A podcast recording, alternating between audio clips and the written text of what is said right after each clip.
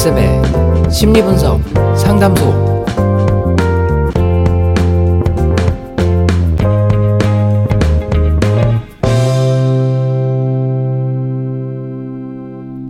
네, 엔쌤의 심리분석 상담소 그 열 번째 시간입니다. 네, 엔쌤 안녕하세요. 새해 잘 보내셨나요? 네, 네. 아, 설 연휴가 하- 하루 정도만 더 길었으면 좋겠는데.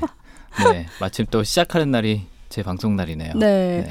어떻게 뭘 수요일까지 쉬신 거예요? 어제까지 쭉? 네, 그렇죠. 네. 음, 그래도 대체 휴일까지 쉬니까 좀 네. 아, 목금 이틀만 나가면은 또 쉰다라는 생각이 그래도 저를 움직이게 하더라고요. 그렇죠. 네. 네. 근데 뭔가 오늘이 약간 월요일처럼 느껴지긴 해요. 아직 한 주가 더 남은 것처럼. 네, 맞아요. 어떻게 세뱃돈은 많이 주셨어요? 조카들? 어, 조카들이 다 컸기 때문에. 아, 예, 벌써? 예, 제가 굳이 음. 예, 세뱃돈을 주지 않아도 괜찮습니다. 아, 네. 저는 아직도 세뱃돈을 받고 왔습니다. 아, 그러셨습니까? 오. 네, 강제로 엄마 네. 아빠 강제 앉혀놓고 네네. 세배를 했죠. 아, 그러셨구나. 그냥- 친척분들도 같이. 네, 그냥 아. 아, 친척분들한테까지는 제가 차마 네. 죄송스러워서 제가 받을 건 아니고 그냥 집에서 네. 엄마 아빠는 이렇게 까먹고 있다가 네네. 강제로 앉혀놓고 네. 이제 그래도 내가 다 크지 않았다. 나는 아직 아이다라는 걸 인지시켜주기 위해 그렇죠. 네, 엄마 품 안의 아이이다. 네. 뭐 이런 걸 의미 삼아 네. 세뱃돈을 받고 있습니다. 곧 어린이날도 이제 몇 달 후면 아, 다가올 그럼요. 텐데 챙기셔야죠. 그럼요, 네. 그럼요. 자 이번 주 심리학 소식 만나볼 건데요. 네. 어 이번 주 주제가 흥미롭습니다. 네. 어, 저희 방송이 어, 이게 자화자찬인데 나날이 발전하고 있습니다. 네. 오늘 주제도 굉장히 재밌고 음, 또 이따가 저희가 두 번째 코너로 진행할 것도 여러분들이 아마 좋아하실 것 같은데 네. 일단 심리학 소식은 어, 이번 주 주제는 거짓말입니다. 오, 네네. 어, 거짓말에 대한 심리학이 뭐가 있을까? 아, 일단은 옛날에 70년대에 시작했던 연구로 어, 일단 돌아가 봐야 합니다. 옛날에 심리학자 알트만하고 테일러라는 사람이요. 네. 어, 사회적 침투 이론이라는 거를 발표한 적이 있습니다. 음, 이게 뭐냐면 너무나도 당연한 얘기처럼 들릴 수도 있지만 사적인 이야기를 서로에게 공개를 하면 할수록 그 관계가 깊어진다. 오, 아, 그래서 사람들하고 친해지고 싶으면 어떤 네. 조직의 일부가 되고 싶으면 자신의 이야기를 많이 나누는 게 도움이 된다라는 음, 이론이 있었거든요. 근데 이제 최근 들어서 어, HBS 그러니까 하버드 경영대 하버드 비즈니스 스쿨에서 경영하고 심리학 어, 배경을 갖고 있는 세 명의 교수들이 이 이론을 한번 뒤집어 봤습니다. 네. 오, 레슬리 존, 케이트 바라스, 그 다음에 마이클 노튼이라는 세 명의 교수가 네. 공동 연구 결과를 발표를 했는데요. 미국 국립과학회원화보 피나스 예, 사적인 정보를 숨기는 것이 최악이다라는 제목으로 어, 학술지에 발표를 했습니다. 음, 어떻게 이론을 뒤집어서 이야기를 해봤냐면요. 네. 아까 말씀드린 것처럼 사회적 침투 이론은 사적인 이야기를 서로에게 공개하면 관계가 깊어진다는데 반대로 생각하면 사적인 이야기를 공유하지 않고 공개하지 않으면 관계가 깊어지는데 방해가. 된다. 네네. 네, 혹은 해가 된다. 음, 아, 라는 이론을 이제 세우고 그걸 검증을 하려고 한 거죠. 오, 그래서 일곱 가지 종류의 실험으로 어, 이거를 검증을 하려고 노력을 했는데요. 어, 그 중에 몇 가지를 소개를 해드리겠습니다. 네. 일단 가상으로 입사 지원 서류를 사람들한테 음. 작성을 하게 시켰고요. 네. 어, 이런 질문들을 넣어놨습니다. 대학교를 다닐 때 F 학점을 받은 적이 있냐? 음, 네. 그다음에 또 마리화나나 약물을 사용한 적이 있냐? 네. 네, 물론 이건 미국에 국한된 얘기이기 때문에 뭐 마리화나도 나오고 그러는데 그럼 이거는 대부분 있는데 없다고 말한다가 전제인 거예요? 아, 예, 뭐 문화적 배경을 조금 설명을 해 드리자면 마리화나 같은 경우에는 뭐 대부분의 미국 사람들이 정확한 퍼센티지는 제가 모르겠지만 대부분의 미국 사람들이 한 번쯤은 시도해 보는 음. 네, 그런 약간 좀 일반적인 약물이거든요. 네. 근데 불법으로 분류가 돼 있기는 해요. 음, 사실은 담배보다도 중독성이 약하다 그럽니다. 그래서 뭐 오. 마리화나를 합법화하자라는 운동이 공 공연하게 일어나기도 하고 하는데 어쨌든 뭐 F 학점 뭐뭐 음. 적어도 한 과목은 받아 받, 받아봤을 가능성이 높죠. 네. 뭐 아무리 열심히 하는 학생이라도 어, 전 아닌데요. 아 아니신가요? 아 그러신가요? 네, 아유 어쨌거나 네. 네, 아, 검증해 보겠습니다. 이따가. 네. 아무튼 입사 지원 서류에는 사람들이 좀 뻥튀기를 하는 편이죠. 네. 뭐 거짓말까지는 아니더라도 과장은 하는 편인데 어, 이런 질문들에 대해서 사람들이 대답을 피하거나 아, 아니면 거짓말을 했을 때 음. 그게 사실대로 말하는 것과 비교해서 어떤 효과가 있는지 어떤 영향이 있는지를 한번 살펴봤고요. 또 다른 실험에서는 이런 걸 살펴보기도 했습니다. 저희가 왜 온라인 dating 그런 사이트나 아니면 뭐 앱이나 이런 데 보면 프로필을 작성하게 돼 있는데 네. 어 거기에는 이런 질문을 넣어놨습니다. 과거에 썸 타던 여자한테 성병이 있다는 사실을 숨긴 적이 있냐? 네. 네. 혹은 뭐 자주 탈세를 하거나 아니면 거짓으로 보험금을 탄 적이 있냐? 음. 뭐 사실은 보험 사기라는 얘기죠. 네. 혹은 뭐 주변에서 10만 원 이상의 물건을 훔친 적이 있나? 음. 아, 라는 질문들에 대한 답을 보고 어, 그 답변에 대해서 상대방, 그러니까 상대 이성이 어떻게 반응하는지를 또 살펴본 거죠. 음. 네. 그래서 크게 답변은 세 분류로 어, 나눌 수가 있습니다. 첫째는 창피하지만 자기의 치부나 아니면 실수를 그대로 밝힌 사람. 음. 네, 이 있고요. 그다음에 두 번째가 들키지 않기 위해서 거짓말을 한 사람 반대로. 네. 그다음에 마지막이 진실을 숨기고 대답을 거부한 사람. 네.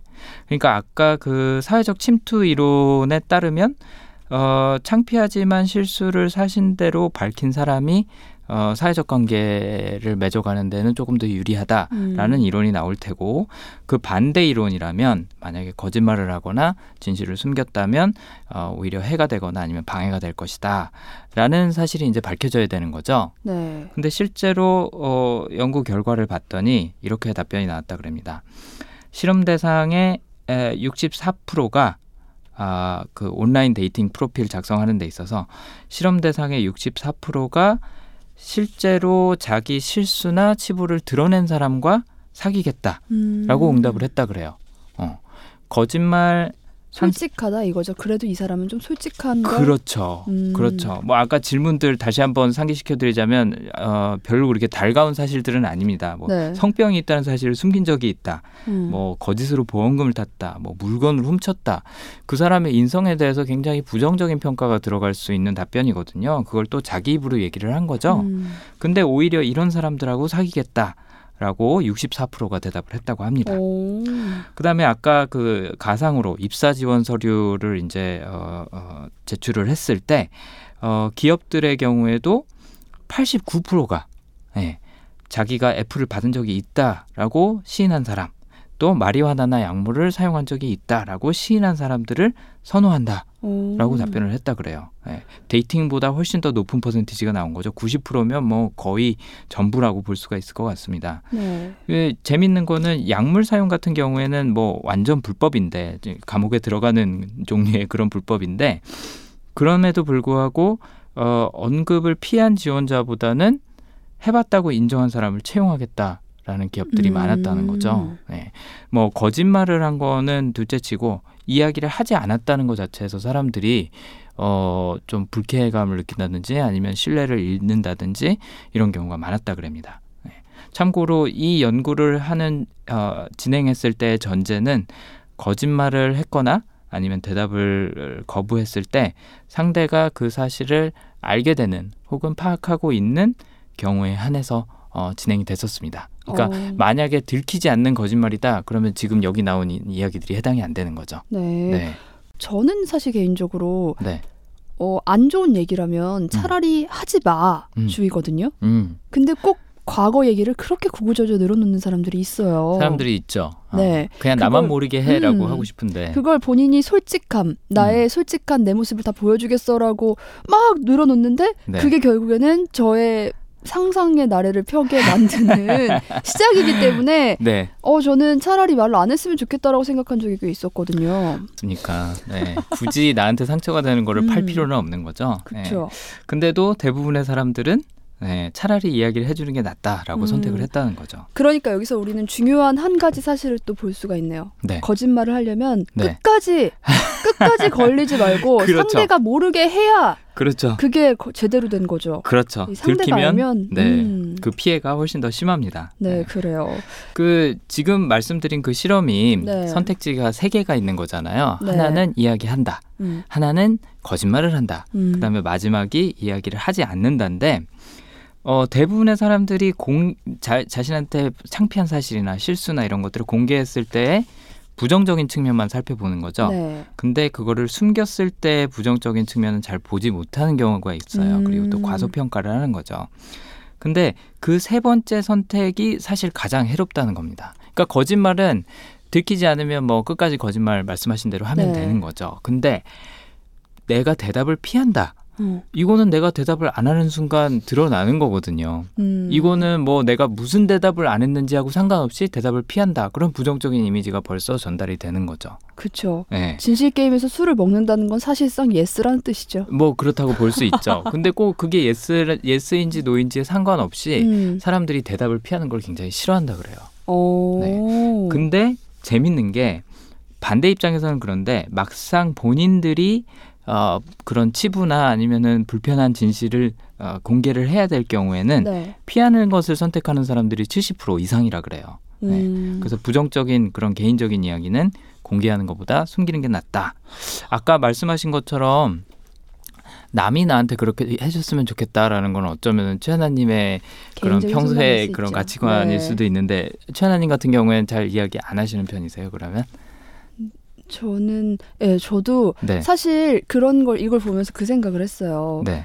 누가 봐도 이 자리에서 대답을 못하고 망설이면 이거는 맞다는 얘기인데 네. 그럼 그냥 맞아라고 하고 넘어가면 되는데 네. 그걸 못하고 네. 술을 마십니다. 진실 게임에서. 아, 예. 본인 얘기셨군요. 예. 아, 네네네. 아.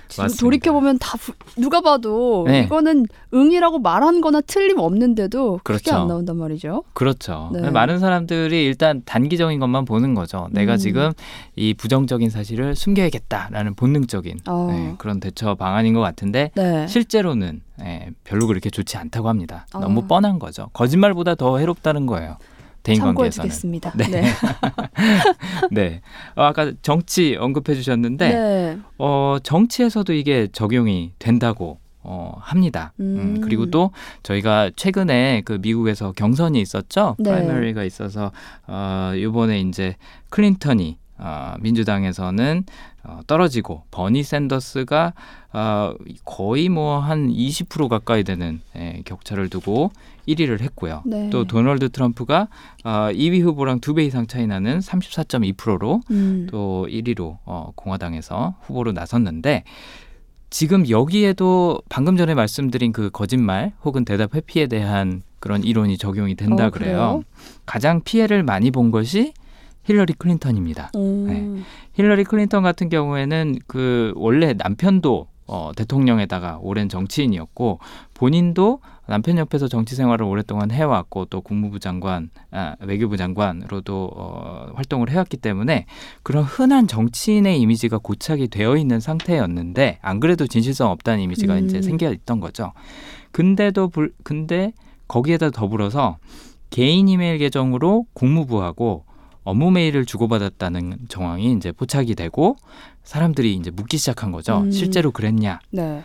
또 이메일 서버를 삭제했다는데 사실이냐? 아, 라는 질문들을 이제 그 경선 토론 대회에서 어, 이- 그 진행자들이 묻기 시작한 거죠. 그래서 그런 공개적인 자리에서 질문을 받았을 때 피하는 모습을 보이니까 그것들이 이제 부정적인 영향으로 어, 계속 흘러갔다는 이야기입니다. 안 그래도 기, 기득권인데 평범한 척 하는데, 아, 쟤 너무 정치인스럽다. 아, 속에 꿍꿍이가 뭐냐. 라는 식으로 이제 사람들이 세- 생각하기 시작한 거죠. 네. 그 다음에 또 거기다 쐐기를 박았던 게 뭐냐면 어, 캐나다 쪽에서 미국 쪽으로 넘어오는 그 오일 파이, 파이프라인, 네, 그 석유를 끌어오는 파이프라인에 대해서 찬성이냐 반대냐 아, 라는 질문을 받았을 때도 이것도 이제 답변을 거부를 했습니다. 음. 이건 오바마 대통령이 결정한 사항이기 때문에 뭐 내 의견은 중요하지 않다. 뭐 내가 나중에 대통령이 되면 물어봐라. 라고 얘기를 했는데 이런 모습이 아까 전에 말씀드린 그 개인 이메일 계정 네. 사태 이런 것들이랑 겹치면서 아 클린턴은 대답을 회피하는 사람 음. 진실되지 못한 사람 음, 뭔가 숨겨둔 게 있는 사람 이제 이런 이미지 때문에 어, 지지율에 악영향을 미치는 요인 중에 하나가 된 거죠. 아 이게 정치로 생각하니까 그러네요. 왜 청문회에서 차라리 맞다 아니다 확실하게 말하는 게 속이 시원하지. 그렇죠. 누가 봐도 이거 맞는 것 같은데 네. 거- 답변을 거부하면 네, 기억이 나지 않습니다. 아니고. 네. 네. 아 그, 그렇게 신뢰가 떨어지는 답변은 또 없는 것 같아요. 그렇죠. 네. 또 미국에서는 묵비권 행사 많이 하거든요. 음. 청문회라든지 아니면 뭐 법정 증언을 할때 네. 본인한테 불리한 증언을 하지 않는다라는 의미에서 묵비권을 행사를 하는데 그런 모습들을 TV에서 보면 사람들이 굉장히 싫어해요. 얄미워하고. 네. 뭐 우리나라도 마찬가지인 거죠. 네. 그래서 갑자기 나타난 버니 샌더스한테 추월을 당했습니다. 네. 그래서 24시간 전에 어, 버니 샌더스가 뉴햄프셔에서 어, 그 프라이머리에서 우승을 하면서 어, 대권 주자로 나서게 됐는데요. 이 사람이 갖고 있는 이미지나 아니면 장점이 굉장한 독설가의 이미지입니다. 독설가의 이미지고 또 진실성이 있고 뚝심이 있고 어, 신념으로 밀어붙이는 약간 미국의 노무현이다. 음. 아, 라는 그런 이미지로 한국에서는 알려져 있더라고요. 네. 근데 이 사람이 재밌는 게 굉장히 소박한 사람이에요. 음. 그러니까 뭐 거짓말, 답변 회피 이런 거는 안 하고 그냥 누가 뭐 물어보면 대답하고 대답도 굉장히 짧고 간단하게 하는 스타일인 거죠. 그래서 본인 이름도 어, 버니 샌더스가 이제 이름이 이름이고 네. 샌더스가 성이고 버니가 이름인데 버니라는 이름으로 불러주기를 바란다라고 사람들한테 얘기를 해서 음. 이 사람은 버니라고 사람들이 많이 불러요. 네. 네. 근데 이게 어떤 의미가 있냐면 어 예를 들어서 최하나님 같은 경우에는 성함이 최혜윤이잖아요. 네네. 그러면은 지나가던 사람이 혜윤아라고 부르면 어 날 아는 사람인가 누구지 오. 친구인가?라고 생각을 하지 전혀 모르는 사람이 혜윤아라고 부르면 약간 긴장하고 경계하고 그렇게 되잖아요. 그렇죠. 번이라는 거는 약간 그런 이름입니다. 어, 굉장히 친근하게 다가서겠다는 뭐 그런 그렇죠. 의미네요. 예, 격없이 다가서겠다라는 음. 의미인데 번이라는 이름 자체도 버나드의 줄임말이에요. 어. 근데 영어 이름에서 이름을 줄인다라는 건 친한 친구끼리만 하는 거거든요. 네. 그러니까 이 사람은 모든 사람들한테 굉장히 사적인 영역까지 다 오픈하겠다라는 걸 보인 음. 거죠. 아까 저희가 말씀드렸던 그 사회적 침투 이론에 따르면 사적인 모습을 많이 보여주고 이야기를 공유하면 할수록 친근해진다, 음. 친밀해진다. 아, 라는 이론이 이제 여기서 적용이 된 거죠. 네.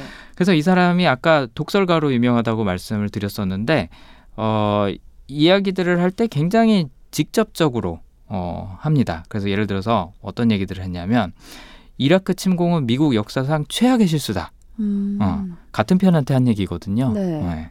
그다음에 경제 위기 때 중산층은 월스트리트를 위해 희생을 했으니까 이제는 월스트리트 월스트리트가 중산층을 도울 차례다.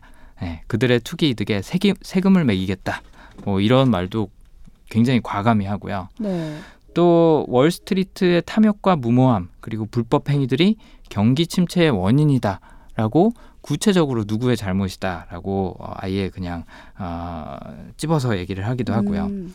또 청소년들을 마리아나만 피워도 감옥에 가는데 금융가들은 위법 행위를 해도 아무도 감옥에 가지 않는다. 뭐 이런 사실들도 직설적으로 어, 이야기를 하는 편입니다. 네. 그래서 같은 당 그러니까 민주당의 오바마 대통령이 경기부양법을 이제 제안을 했을 때 그걸 비판한다고 어, 민주당 소속인 버니 샌더스가 8시간 동안 아, 상원의회에서 연설을 한 적이 있습니다. 네. 음. 뭐 이런 예들을 보면 어 그야말로 가감 없이 생각나는 대로 직설적으로 자기 의견이나 아니면은 어, 느낌이나 감정 이런 것들을 공유하는 그런 스타일이기 때문에 아까 말씀드린 그런 사람들의 신뢰를 얻을 수 있지 않았나 아 라는 생각들을 이제 사람들이 하는 거죠. 솔직함이 매력이 된다라는 게 이런 경우 같네요. 그렇죠. 네. 어, 옛날에 노무현 대통령 전 대통령이 어, 선거에 나오기 시작했을 때 선거 유세를 다닐 때 사람들이 좀 너무 날 것이다. 음. 정제되지 않고 다듬어지지 않았다. 너무 생각나는 대로 얘기한다. 약간 이런 느낌들이 많았죠. 그 검사와의 대화에서도 뭐 이 정도면 막 가자는 거예요. 뭐 네. 이런 얘기를 하는 대통령이 어딨냐. 뭐 어떤 사람들은 좀 이제 막 그게 많이 거슬렸는지 막 대통령이 할 말은 아니다. 너무 음. 상스럽다. 막 이런 분들도 있었는데 오히려 그런 것에서 매력을 느꼈던 사람들도 꽤 있는 거죠. 뭐 그쵸. 일반 서민들 같은 경우에는 자기들처럼 이야기하고 감정 표현하고 자기들이 쓰는 표현을 쓰는 그런 노무현 대통령이 굉장히 친숙하게 느껴졌을 것 같아요. 네. 그리고 또 솔직하게 내가 생각하는 대로 다 바로 바로 얘기를 하려면 그만큼 많이 알고 있고 네. 에, 자신이 있어야 되는 거잖아요. 그렇죠. 아까 이야기한 것처럼 확신이 없으면 대답을 회피하기가 음. 쉬운데 그렇죠? 예, 자기가 갖고 있는 생각이나 의견에 대한 확신이 어느 정도 있기 때문에 그렇게 할 수 있는 것도 어, 분명히 있는 것 같습니다. 네. 예를 들어서 뭐 모르는 걸 누가 물어봤다. 그럼 대답하기가 쉽지 그쵸, 않죠. 어버버 당황하죠. 하게 되는 거죠. 네. 맞습니다.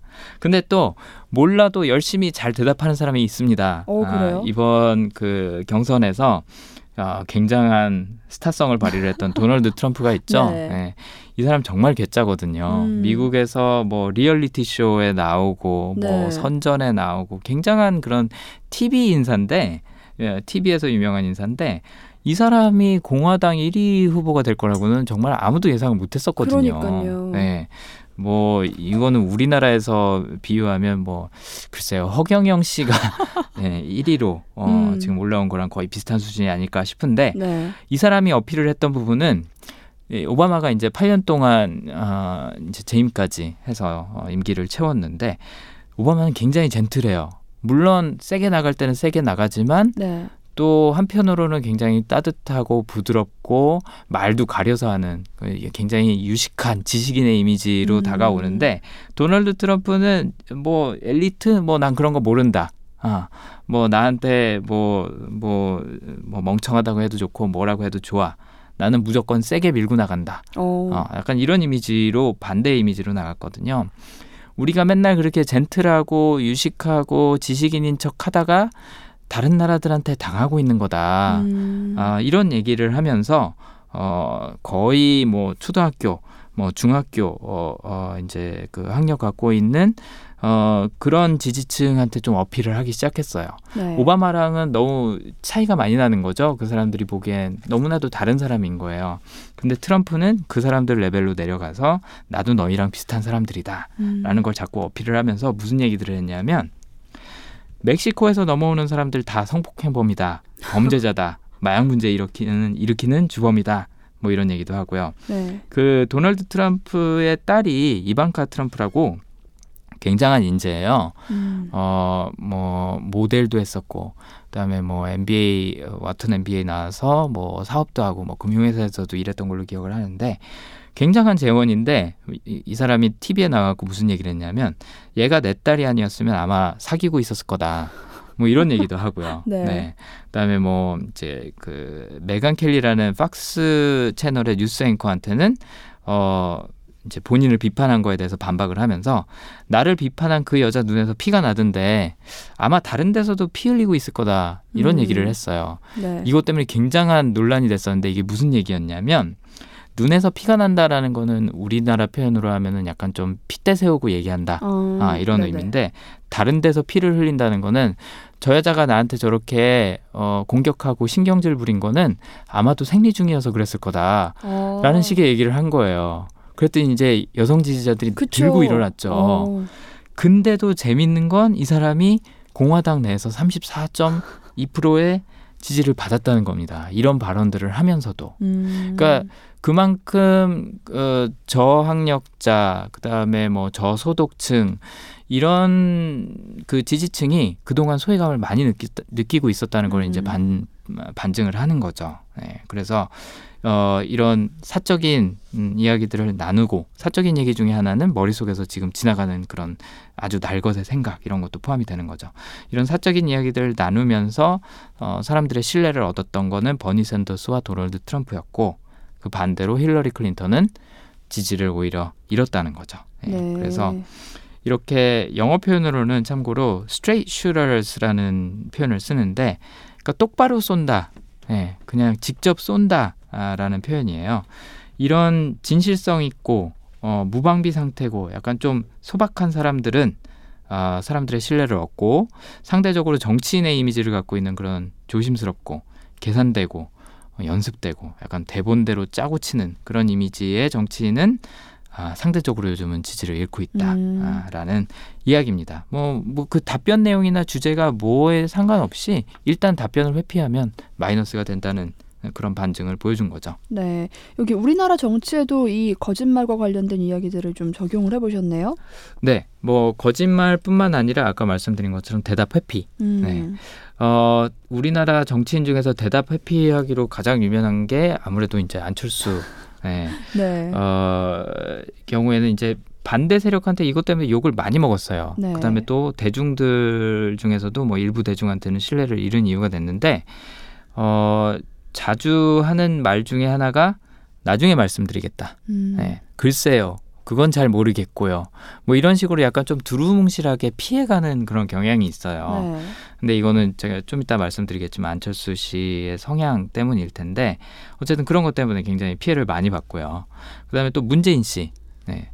어, 문재인 씨 같은 경우에도 뭐 의원이라고 표현을 해야 되나요? 문재인 의원 같은 경우에도 말없이 묵묵히 어, 변명하지 않고 자신의 일을 그런 하던 모습 때문에 음. 오히려 어, 지지율에서 피해를 입지 않았을까 이제 그런 생각이 드는 거죠. 네. 이 이론을 이제 살펴보고 나니까 안철수 의원도 그렇고 문재인 의원도 그렇고 굉장히 조용한 사람들인 것 같아요. 뭐 제가 직접 만나본 거는 이제 안철수 의원밖에 없긴 하지만 어, 상대적으로 이제 노무현 전 노무현 대통령이나 아니면 이재명 시장 같은 경우에는 할 말은 다 하는 스타일이잖아요. 음, 맞아요.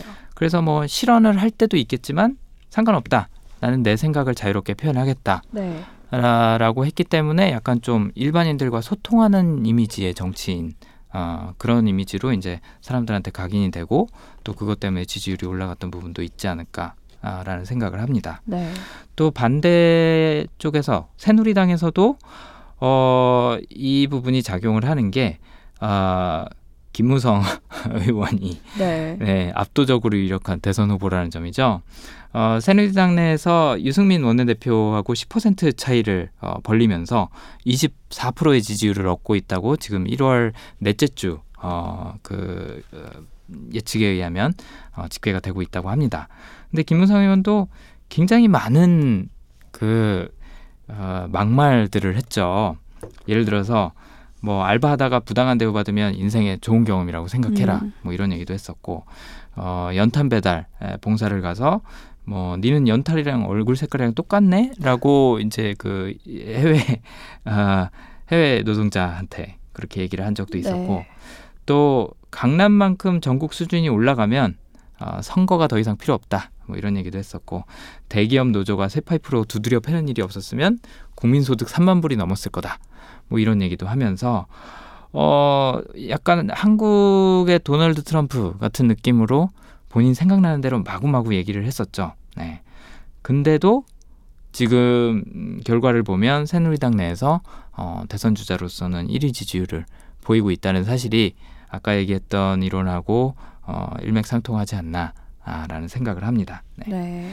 재밌는 게 뭐 지금의 대권 주자는 아니지만 어, 이명박 전 대통령의 경우에도 어, 명망언이 좀 많죠. 네, 뭐 서울을 하나님께 바친다. 네. 네, 군대를 동원해서 수도 이전을 막겠다. 뭐 얼굴이 예쁜 여자보다는 어, 별로인 여자를 골라야 서비스가 더 좋다. 뭐 이런 얘기도 했었고 네. 등록금 인상이 걱정되면 장학금 받으면 되겠네.라고 음. 본인의 모교인 고려대학교에서 연설을 가서 어, 질문을 받고 이런 답변을 했다고 합니다. 근데도 네. 에, 잘, 잘하고 나갔죠. 예. 그래서 이런 것들을 보면, 아니, 어떻게 저런, 저런 인성에 해가 되는 발언들을 하고서도 지지를 얻을 수 있지라고 생각할 수 있지만, 네. 많은 사람들이, 어, 답변을 회피하는 것보다는 낫다라고 생각을 한다는 거죠. 예. 오. 그래서 안철수 의원 같은 경우에도 간철수라는 별명까지 예, 네. 얻었고 또 맨날 이랬다 저랬다 한다 박쥐다 뭐 이런 얘기도 많이 듣고 하는 게 이 답변을 회피한, 회피하는 그런 모습들이 노출이 되면서 얻게 되는 네, 그런 부작용들이라고 볼 수가 있겠습니다. 네. 네. 그러니까 결국 자기 목소리를 내는 게 사람들한테 그만큼 신뢰감을 준다는 걸 좀 생각을 하고 네. 책임감 있게 발언을 하는 게 중요할 것 같네요. 그렇죠. 네. 뭐 이렇게 우회적으로 발언하는 것도 사람들이 잘 알아본다는 거죠. 맞아요. 그것도 다- 어, 답변 회피의 일부를 보기 때문에 뭐가 됐든 어쨌든 자기 생각을 아, 표현을 하는 게 아, 음. 결국에는 장기적으로는 이득이라고 합니다. 네. 네. 이쯤에서 우리 노래 한 곡 듣고 갈까요? 네. 네. 정인의 사실은 내가 듣고 두 번째 코너 이런 성향 저런 성향 만나보겠습니다.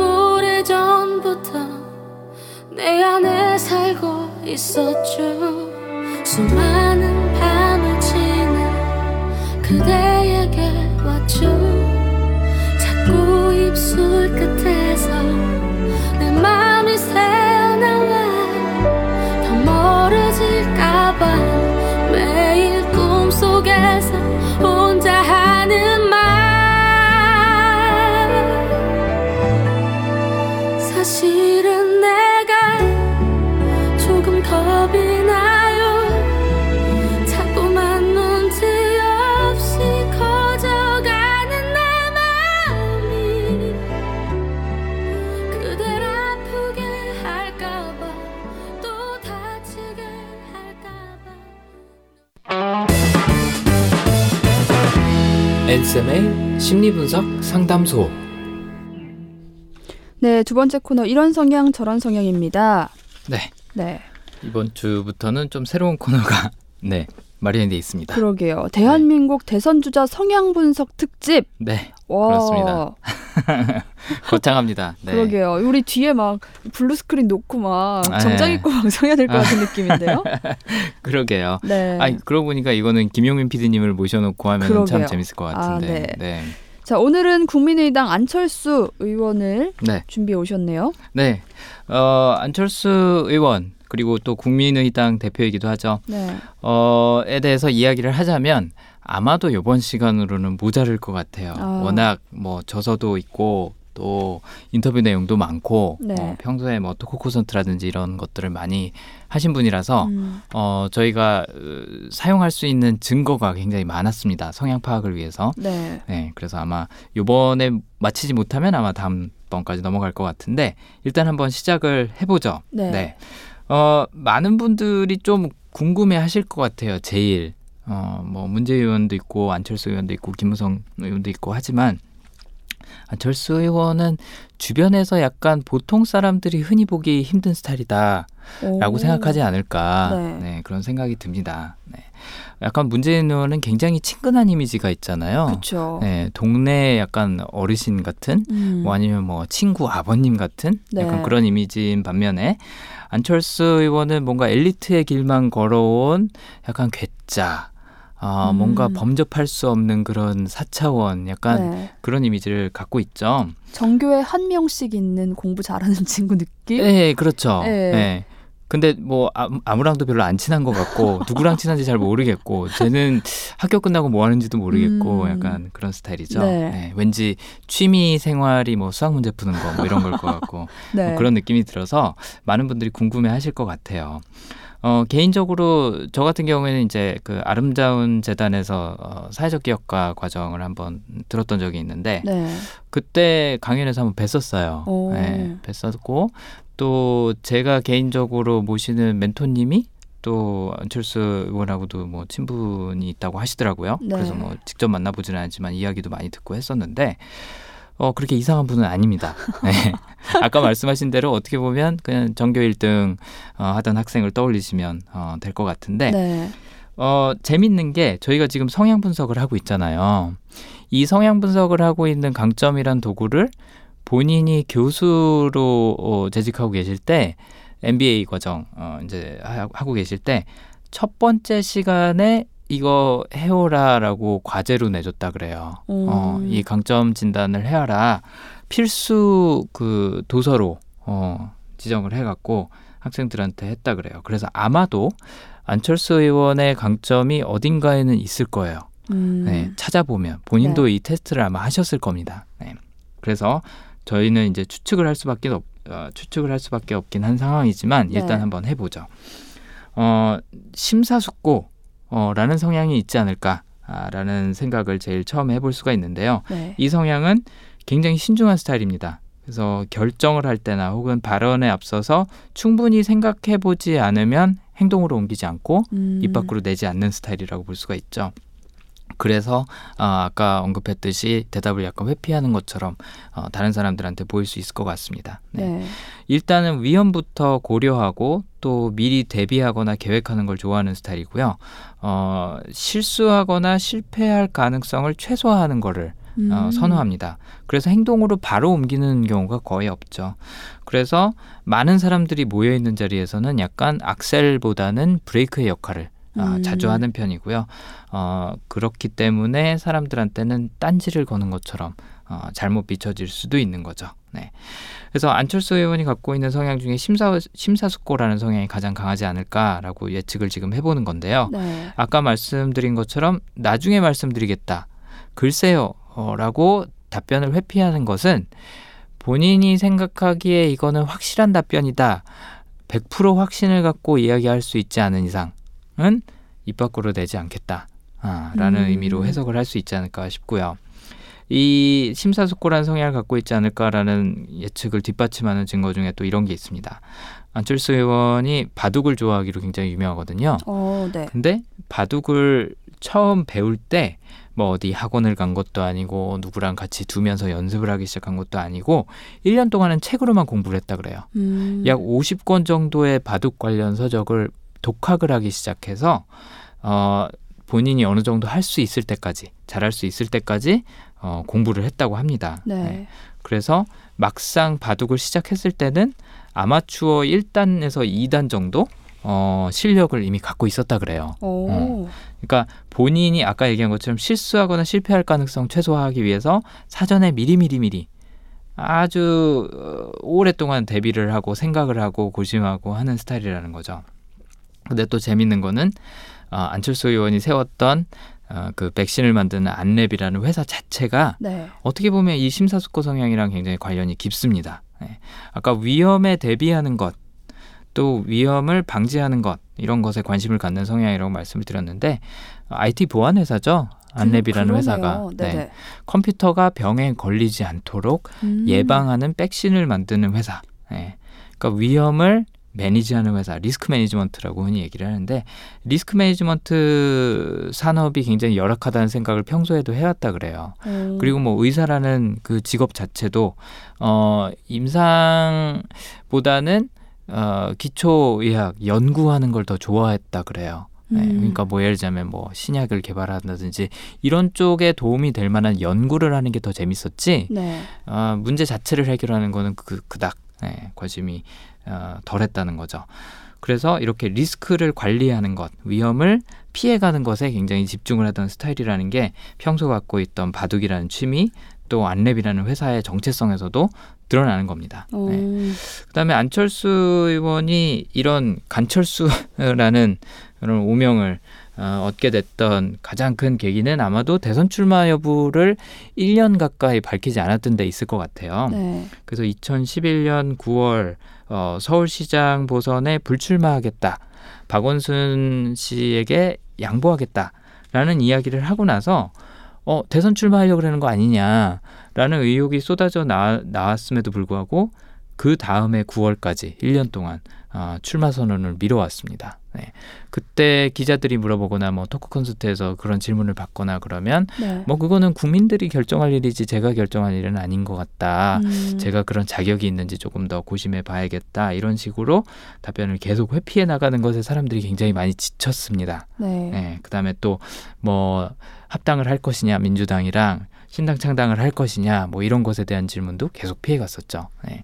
이런 부분들이 아까 말씀드렸던 심사숙고라는 성향 과 상당 부분 맞아 떨어지는 것 같습니다. 음. 네. 쉽게 행동하지 않는 거죠. 네.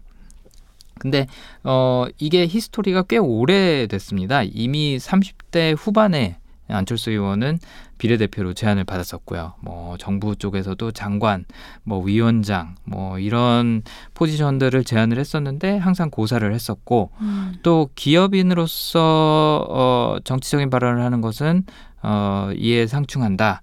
라는 생각 때문에 정치적인 발언도 어, 그 사이에는 굉장히 삼가하는 모습을 어, 보여줬었고요. 네. 어, 정치 참여는 내 의지가 아니다. 네. 이거는 국민들이 아까 말씀드린 대로 결정해야 될 일이다. 어, 이런 식의 모습을 많이 보였었습니다. 네. 음. 이런 것들 기억하시죠? 그쵸. 네. 꽤 오래됐습니다. 예. 그래서 뭐 같은 실수는 반복하지 않는다는 철칙을 갖고 있는 것도 그렇고 어, 나쁜 경험을 오래 하는 것보다는 아무 경험도 없는 것이 낫다라고 평소에 어, 그빌 클린턴 어, 전 대통령이 후보 시절에 했던 그런 어, 말을 인용하는 모습도 많이 보였고요. 음. 어, 이런 걸 보면은 행동하는 것보다는 충분히 생각하고 어, 충분히 어, 어떻게 보면 준비를 한 상태에서 행동으로 옮기는 게 낫다. 예, 음. 어설픈 경험보다는 이런 말들을 많이 한 편입니다. 네. 또 보니까 책임 성향도 가지고 있다고 네, 분석하셨네요. 맞습니다. 어, 책임 성향은 저희가 어, 이 프로에서도 많이 다뤘었는데 네. 어, 타인의 목소리에 움직이는 분들인 거죠. 그러니까 어, 내가 뭘 하고 싶다라는 것보다는 누가 나한테 어떤 임무를 맡겼다 아니면 부탁을 했다 했을 때 그거에 의해서 움직이는 성향이 강하고 또 심지어는 나를 희생하기도 하죠. 다른 사람의 부탁을 들어주기 위해서 혹은 내가 맡은 임무를 다, 다하기 위해서. 그래서 임무 완수가 굉장히 중요한 사람들이고 또 책임지지 못할 일은 아예 시작도 안 하는 편입니다. 음. 이게 아까 말씀드렸던 그런 여러 자리를 제안받았는데도 불구하고 고사한 것, 또 대선 출마를 1년 동안이나 어, 고민한 것에도 어, 어찌 보면 작용이 작용을 했을 것 같은데 네. 좀 옛날로 돌아가서 증거를 살펴보면 백지연 씨하고 피플 인사이드라는 프로그램에 나와서 인터뷰를 할 때 밝힌 사실이 뭐냐? 나는 게으른 사람이다. 어, 저도 이거 기억나요. 기억나세요? 네. 나는 게으른 사람이다라고 말씀을 하신 적이 있어요. 그래서 본인이 뭔가 새로운 어, 지식을 습득해서 업무에 적용해야 될 일이 있으면 어, 쓰는 방법이 있다고 하면서 노하우를 공개한 적이 있습니다. 그게 뭐였냐면 예를 들어서 어, 잡지사에 어, 전화를 해서 내가 그 주제에 대해서 칼럼을 쓰겠다라고 음. 먼저 제안을 했다 그래요. 네. 근데 그 주제에 대해서 아무것도 모르는 상태인 거죠. 하지만 그 주제를 빨리 배워서 업무에 적용을 해야 된다. 그러면은 잡지사에다 칼럼을 쓰기로 약속을 하면 내가 주어진 마감 기한 내에 글을 써야 되니까 그게 동기부여가 돼서 어, 공부도 하고 또 정리도 하고 했다는 이야기를 한 적이 음. 있거든요. 그게 책임을 갖고 있는 성향이 보이는 대표적인 사례 중에 하나예요. 네. 다른 사람들한테 약속한 거, 내가 받은 의무나 뭐 그런 어, 책임 이런 것들을 완수하기 위해서 어, 노력하는 모습이 어, 책임이라는 성향으로 볼 수가 있을 것 같고요. 네. 또 어, 본인이 이런 얘기를 한 적이 있습니다. 학창 시절에 단거리 달리기를 참 못했다. 음. 어, 나중에 성인이 돼서도 어, 100m에 15초. 15초면은 참고로 남자들 중에서는 뭐 국가대표 수준이면 뭐 11초, 12초 하겠지만 그래도 13초, 14초 내에 들어오는 사람들이 대부분이거든요. 네. 남자친구는 좀 많이 느린 거죠. 근데 마라톤 대회를 하면 자기가 1등한 적이 많았다. 오. 그래서 이 악물고 참는 데는 소질이 있다라고 얘기를 한 적이 있습니다. 근데 이것도 책임하고 어, 마찬가지의 성향이라고 볼 수 있을 것. 같은데요. 네. 내가 뭔가 맡았다. 내가 어떤 역할을 맡았다. 그러면은 끝까지 완수하는 데 의미를 두고 또 그러지 못하면 굉장히 괴로워하는 어, 그런 성향이 이- 있을 것 같습니다. 또 의대에 진학하게 됐던 이유도 재밌는 게 부모님이 기뻐하실 것 같아서 오. 네. 장남이 예, 참고로 안철수 의원이 장남인데 장남이 아버지가 하던 가업을 잇는다고 하면 부모님이 굉장히 기뻐하실 것 같았다. 그래서 의대에 진학했다라고 얘기를 하더라고요. 그래서 의대에 진학하고도 컴퓨터 백신을 만드는 사람이 된 게 원래는 굉장히 공대생 체질이었다 그래요. 음. 기계에 관심이 많고 근데도 어, 아버지를 기쁘게 해드리기 위해서 어, 의대를 택하고 의사라는 진로를 택했다는 거는 굉장한 책임이 아니었을까. 예, 책임이라는 성향이 네. 나타난 게 아니었을까라는 생각이 듭니다. 음. 또 어, 종교관에서도 이게 똑같이 드러납니다.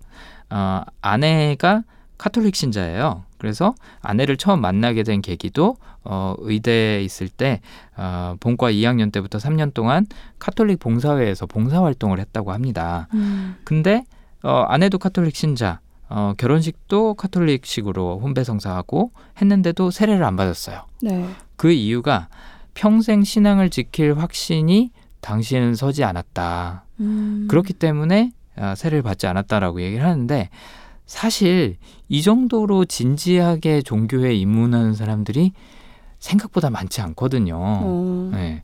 근데 평생 지킬 자신이 서지 않았기 때문에 어, 평생 확신을 아니 평생 어, 신앙을 지킬 수 있을지 없을지는 많은 사람들이 모르는 상태에서 어, 시작을 할 텐데 왜냐하면 그 종교를 겪어본 게 아니잖아요. 네.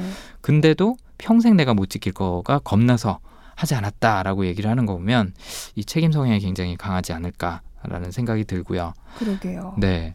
그 다음에 평소에도 이 책임 혹은 책임감이라는 단어를 굉장히 자주 언급을 했다 그래요. 그래서 2012년 9월에 대선 출마를 선언한 다음 날, 그 본인이 교수로 재직하던 그 서울대 융합기술대학원 학생들한테 마지막으로 한 말이 자신의 행동에 책임질 줄 아는 책임감 있는 사람이 되라. 음. 아, 라는 이야기를 남겼다 그래요. 같은 문장에 책임이라는 단어가 두 번이나 들어가죠. 네. 어, 마지막으로 하고 싶었던 말. 참고로 이때는 뭐 기자들도 다 와 있고 한 상태라서 어, 공적으로 기록이 남는 발언이었는데 책임이라는 걸 굉장히 강조하고 싶었던 걸 보면 이 성향이 강하지 않았을까? 네. 네, 이런 생각이 듭니다. 음. 그다음에 또 어, 안철수 의원이 약간 음, 진보와 보수 성향을 둘 다 갖고 있는 걸로 좀 유명하잖아요. 네. 그 중에서도 어, 복지를 굉장히 강하게 주장하는 어, 정치인 중에 하나인데 복지는 성장을 위한 필수 조건이다라고 언급을 한 적이 있고요. 가난한 소수를 위한 선별적인 복지뿐만 아니라 보편적인 복지를 병행해서 중산층까지 포괄하는 그런 사회 안전망을 구축하는 게 필수다. 음. 아, 라고 얘기를 했다고 하는데 이것도 마찬가지로 어 그런 사회적인 책임에 대해서 항상 생각하고 있었기 때문에 본인의 그런 목적이라든지 아니면 뭐 그런 정치적인 어, 목적이라든지 이런 것들 외에도 어, 복지를 챙기지 않나라는 어, 생각이 듭니다. 네.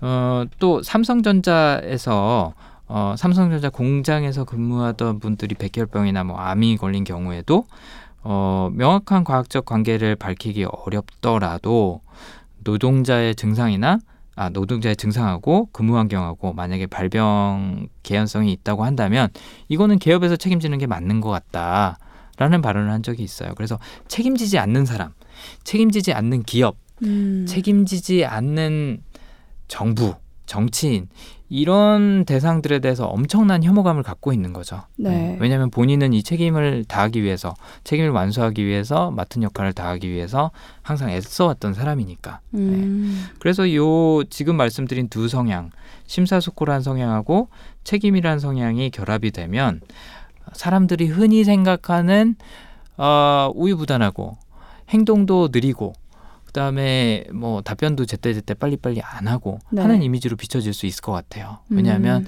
이분들은 일단 깊이 생각해서 충분히 대비해야 되고 위험이 뭔지 파악해야 되고 본인이 이걸 책임질 수 있다라는 확신이 완벽하게 들지 않으면 행동으로 잘 안 옮기니까. 네. 근데 막상 또 행동으로 옮기기 시작하면은 책임감이 굉장히 강한 성향이거든요. 네, 근데 그 모습은 상, 사라- 상대적으로 사람들이 잘 모르는 거죠. 네. 네.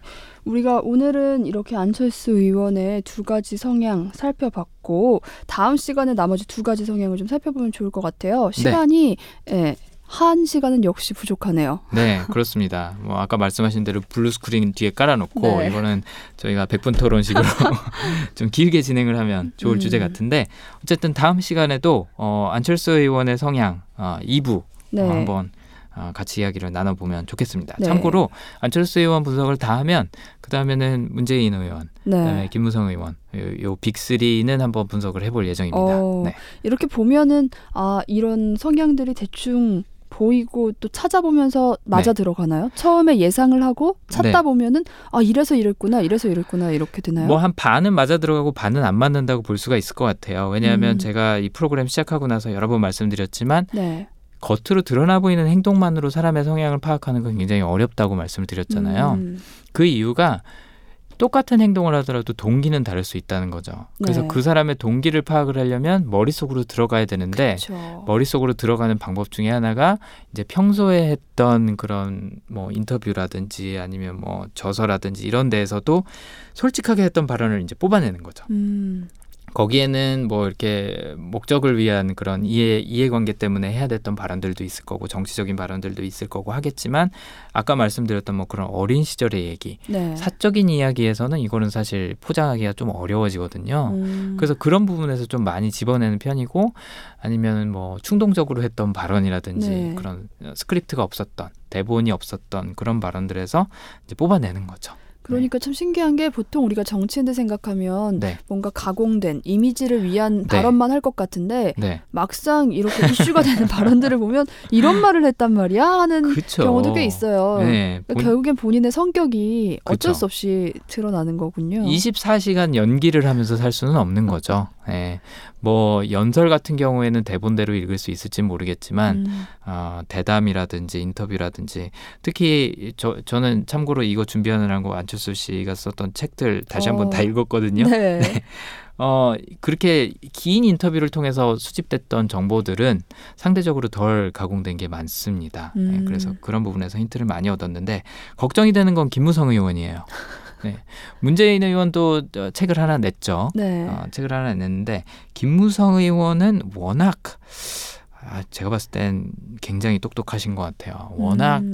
도널드 트럼프 같이 이렇게 포장된 발언들을 잘하세요. 어, 도널드 트럼프가 포장된 발언이라고요? 아까 저는 보면서 음. 굉장히 괴짜 같은 이미지다라고 생각했었는데요. 그러니까 이 사람이 아까 말씀드린 것처럼 계획된 거라는 굉장히 거예요? 계획적으로 이런 발언들을 해요. 와. 근데 김무성 의원도 제가 봤을 때는 계획적으로 이런 막말을 하지 않나 아. 네, 싶어요. 강한 이미지를 보여주려고. 음. 네.